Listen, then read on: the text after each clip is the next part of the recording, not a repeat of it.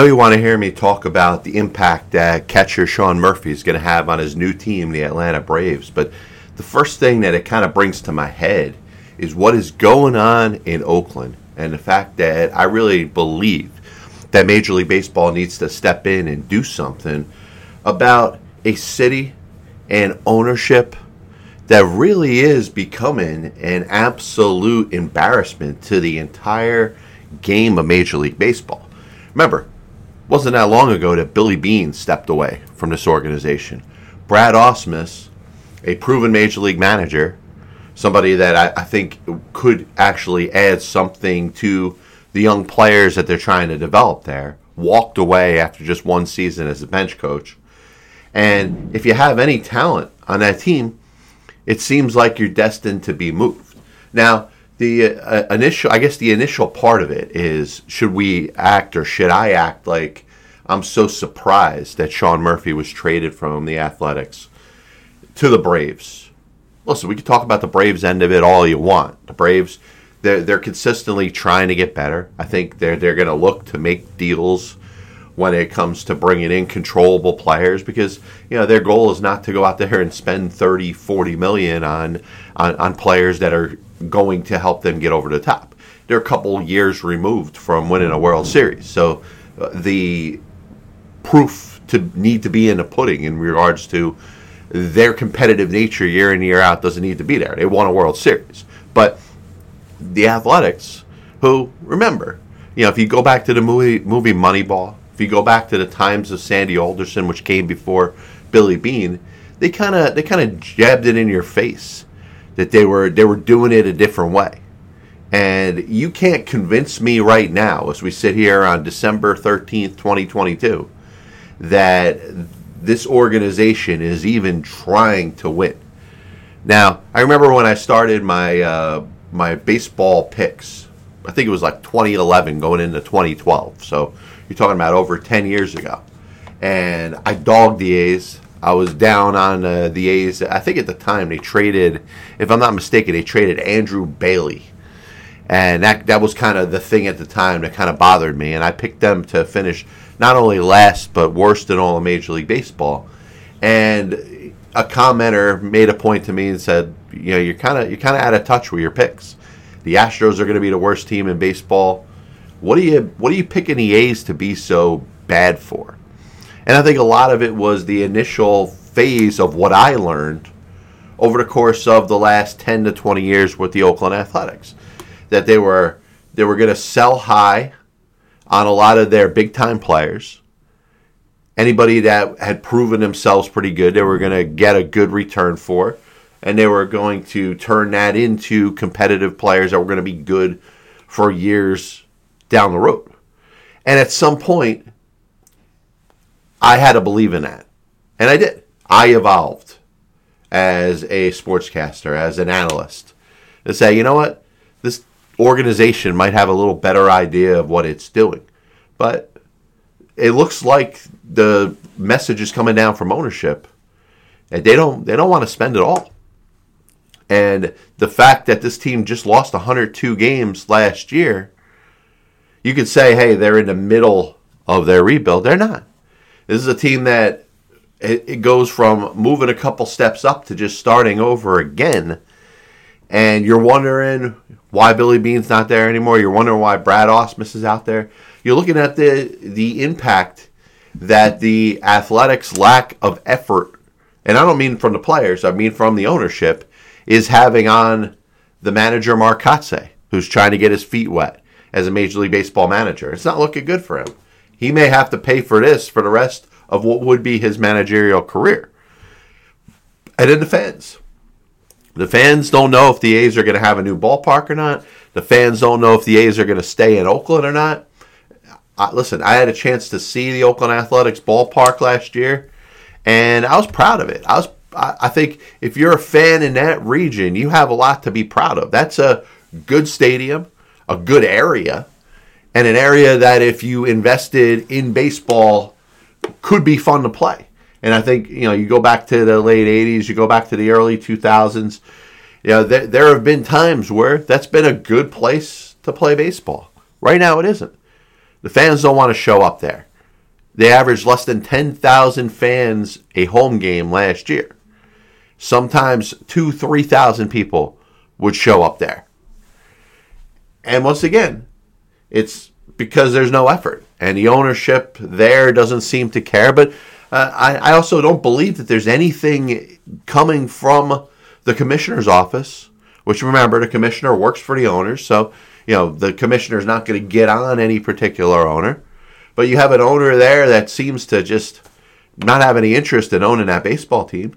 Doesn't seem to have any interest in anything that, that, that is going on in that organization to want to make it better. Fans don't want to show up there. They got the message. They know that the owner doesn't care. And if you're a good player there, you're going to be there for a couple years before eventually you get traded. So if you come up as a young prospect in that system and you relate to fans, you you know at some point you're going to be looking for a different place to live. And one of the things I remembered when I went to the game, you know, I, I saw Mets athletics game at, at, the you know Ring Ring Coliseum last year, and one of the things that stood out is they did a tribute, a little tribute to three former A's that had played there. Two of them for a long time, one of them fairly briefly. But they put up a nice video montage of Mark for Mark Canha, Chris Bassitt, and Starling Marte. And that must be happening a lot there. And if you're a fan, you know, to just enjoy going in there watching a ball game, you know, you're gonna you're gonna grow fondness to some some of these players that you're just not gonna see very much. You'll see them for a while. You might grow to become big fans of them. Think if you're a, a Matt Chapman fan. Think if you're a, a, Matt Olson fan. You know, a Bassitt, uh, kind of players that were there for a little while and now all of a sudden they're gone and replaced with younger players. And in some cases, uh, I mean, listen, I don't know how any deal is going to work out. I can't tell you I know a ton about all these minor league players. You know, the initial reports are that the A's didn't do too good in this trade. And, you know, you got a player with three years of control, probably your best all around player at this moment, uh, an all star. And you know, the talks are that the A's didn't really get that much back for him, which once again adds to the point that they don't seem to really care anymore. And I think it's it's something interesting to think about. Jerry Rice spoke up about the injury to Deebo Samuel from the San Francisco 49ers the other day. He got he got carted off the field after he suffered an ankle injury on a running play. Rice, who, who has been spoken out before, doesn't really believe that Samuel, particularly, is best suited to be doing running plays. And now, if you look at, at the injuries that, that are happening, Jerry Rice kind of makes a good point.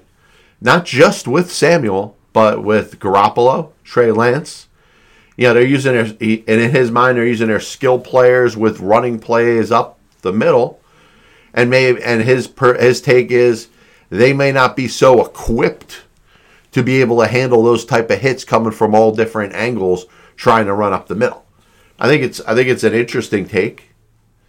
But that being said, you know, the 49ers are right at the top of the league in regards to not just performance on both sides of the ball, but innovativeness. They're they're they're leading the charge of this next generation with a lot of their offensive play calling.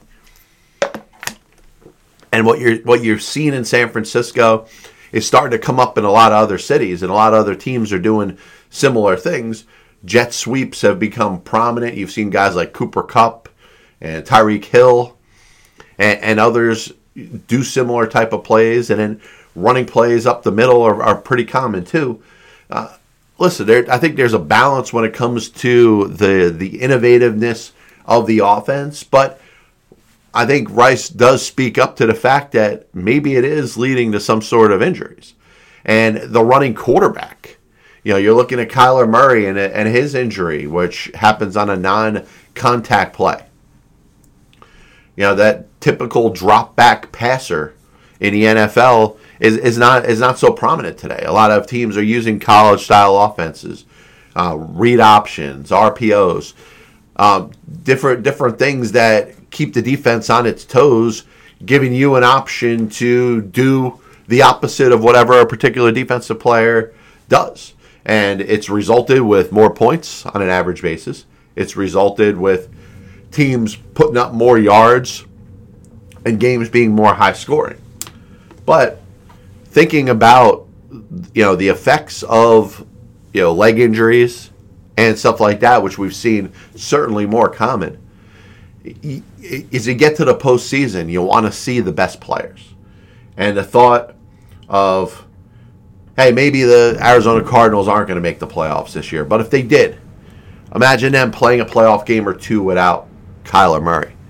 You know, the 49ers playing a playoff game or two without not only Deebo Samuel, but Jimmy Garoppolo and Trey Lance.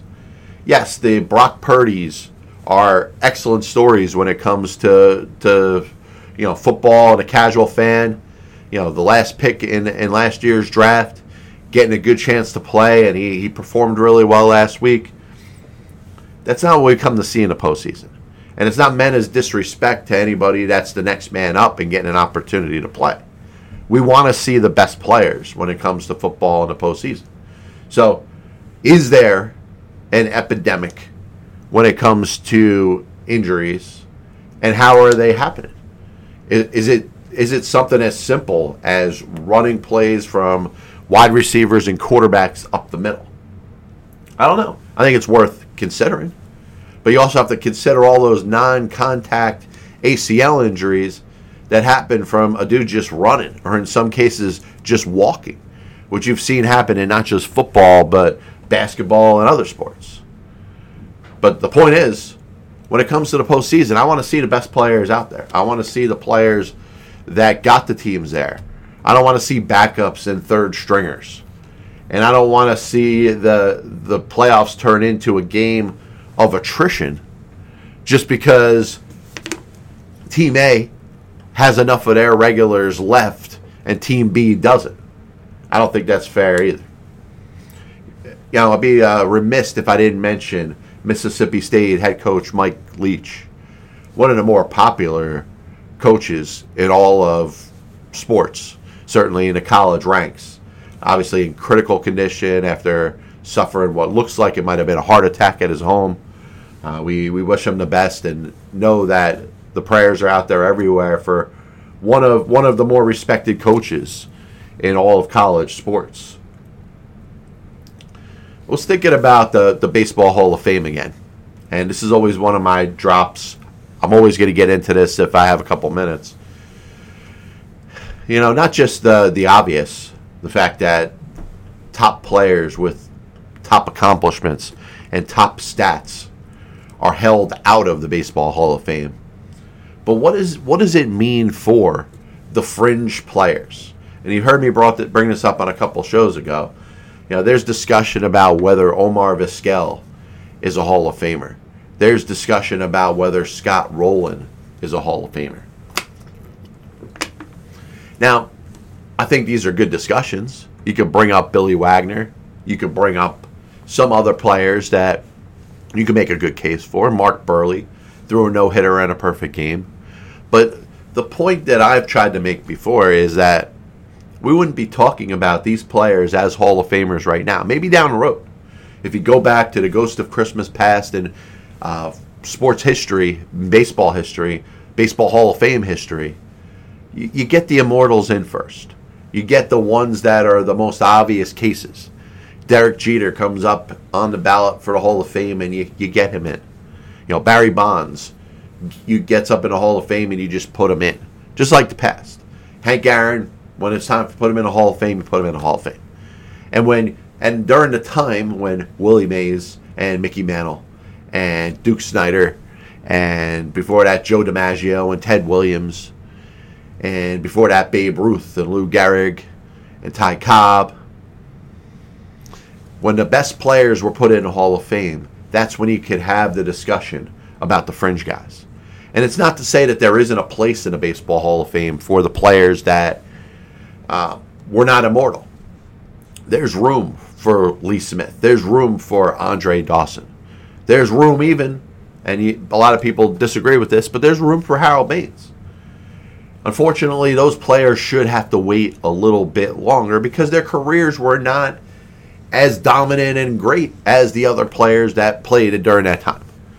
And you can't put certain players in and neglect the best players of an entire generation. And that's my issue.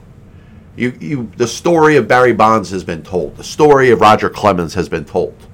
Everybody knows what happened with Mark McGwire and Sammy Sosa and Rafael Palmeiro. Everybody knows about it. So it's not like it's some secret that if they somehow ended up in the Baseball Hall of Fame, that nobody would know what they did or what they're going to be remembered for or the blemish that is on their permanent record. These things are all going to stand out regardless of whatever happens. Were they, from a statistic standpoint, the best players of their generation? The answer is unequivocally yes. So the more time that goes by, the more baseball looks bad. The more baseball looks like it doesn't matter what your stats were. It matters what your political affiliations are. It matters who you have pulling for you. The fact that the Veterans Committee put together a committee that pretty much set up Fred McGriff to get in. Not that Fred McGriff isn't deserving. I've said this before but it was obvious that it was an anti steroids committee. This committee was put together by Major League Baseball to kind of take another shot at the players that the baseball writers held out. And as bad as it is, and as bad as it looks for Bonds and Clemens and Rafael Palmeiro, looks even worse for Curt Schilling. When you're telling me that political affiliation and things that you say aren't held and used against an individual. You're telling me that Curt Schilling doesn't belong in the Hall of Fame. He got 70% of the vote two years ago. Said he doesn't like the baseball writers, and a lot of them said, "Hey, because because you don't like us, we're not going to vote for you." And then he set up a committee that is not only anti-steroids but is anti-Curt Schilling to do what? And once again, I think there there needs to come a point where we need to figure out who is selecting these committees. Is it Bud Selig? Is it Jane Forbes Clark? We're looking at a couple people that I don't think are very good for baseball, but are are making things a little bit more difficult when it comes to uh, evaluating the best players in the sport because the stats are there to prove it. The politics is what is holding it back. This is the Pass Ball Show brought to you by JohnPielli.com, by St. Aloysius Church in Jackson, New Jersey, by Two Ways, One Passion Food Truck located in Scranton, Pennsylvania. We'll be back with you later on in the week. God bless you. And as always, we'll see you on the other side. We used heart attack. Managers on a Major League Baseball team don't make decisions. Credibility in this situation is worse than losing your job. Was it over with the Germans bomb Pearl Harbor? The castration of the Major League Baseball managers, we know it. Ask me about my winner. Kris Bryant was on the Chicago Cubs roster opening day. I have many leather-bound books. My apartment smells of rich mahogany. Why don't you give it all or a majority of it to the team that wins the friggin' World Series? I was gonna listen to that, but then I just carried on living my life. And I may come out as the biggest Major League Baseball manager apologist. That'll only make someone work just hard enough not to get fired. Because hitters are going out there saying, I'm either going to hit a home run or I'm going to strike out. And if I don't get a pitch that I feel like I could drive out of the park, I'm not even supposed to be here today. Especially prospect whores and hoarders are going to be a little pissed off at me when I say this. I'm a dude.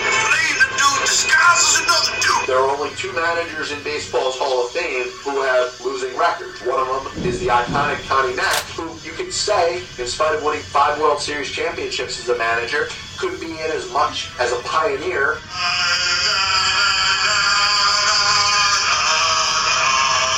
And what side of the spectrum they're on. Were they pitching? Were they batting? If your favorite team was pitching and a ball got inside and hit a batter, there's no way it could have been on purpose. But if, if you were a fan of the team that was batting and the ball got inside and hit somebody or went behind somebody's head, absolutely 100% unequivocally that pitcher was throwing at him.